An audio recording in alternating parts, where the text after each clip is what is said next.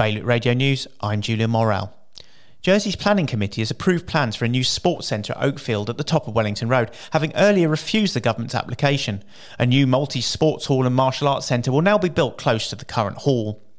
Guernsey states are donating £25,000 to the British Red Cross to provide emergency aid to Tonga and other islands affected by the recent eruption of a volcano and tsunami in the South Pacific. The money will buy blankets, hygiene kits, water filters, and shelters. Express has learned that some adults in Jersey have been waiting for more than two years for a full autism assessment, as none were carried out last year, something which the government has said was a priority concern. Guernsey's Deputy Lester Queripel has called out one of the biggest mistakes the majority of the previous Assembly ever made after learning that planning policy GP11, which was intended to promote development of new social housing, has not led to a single unit being built in more than five years.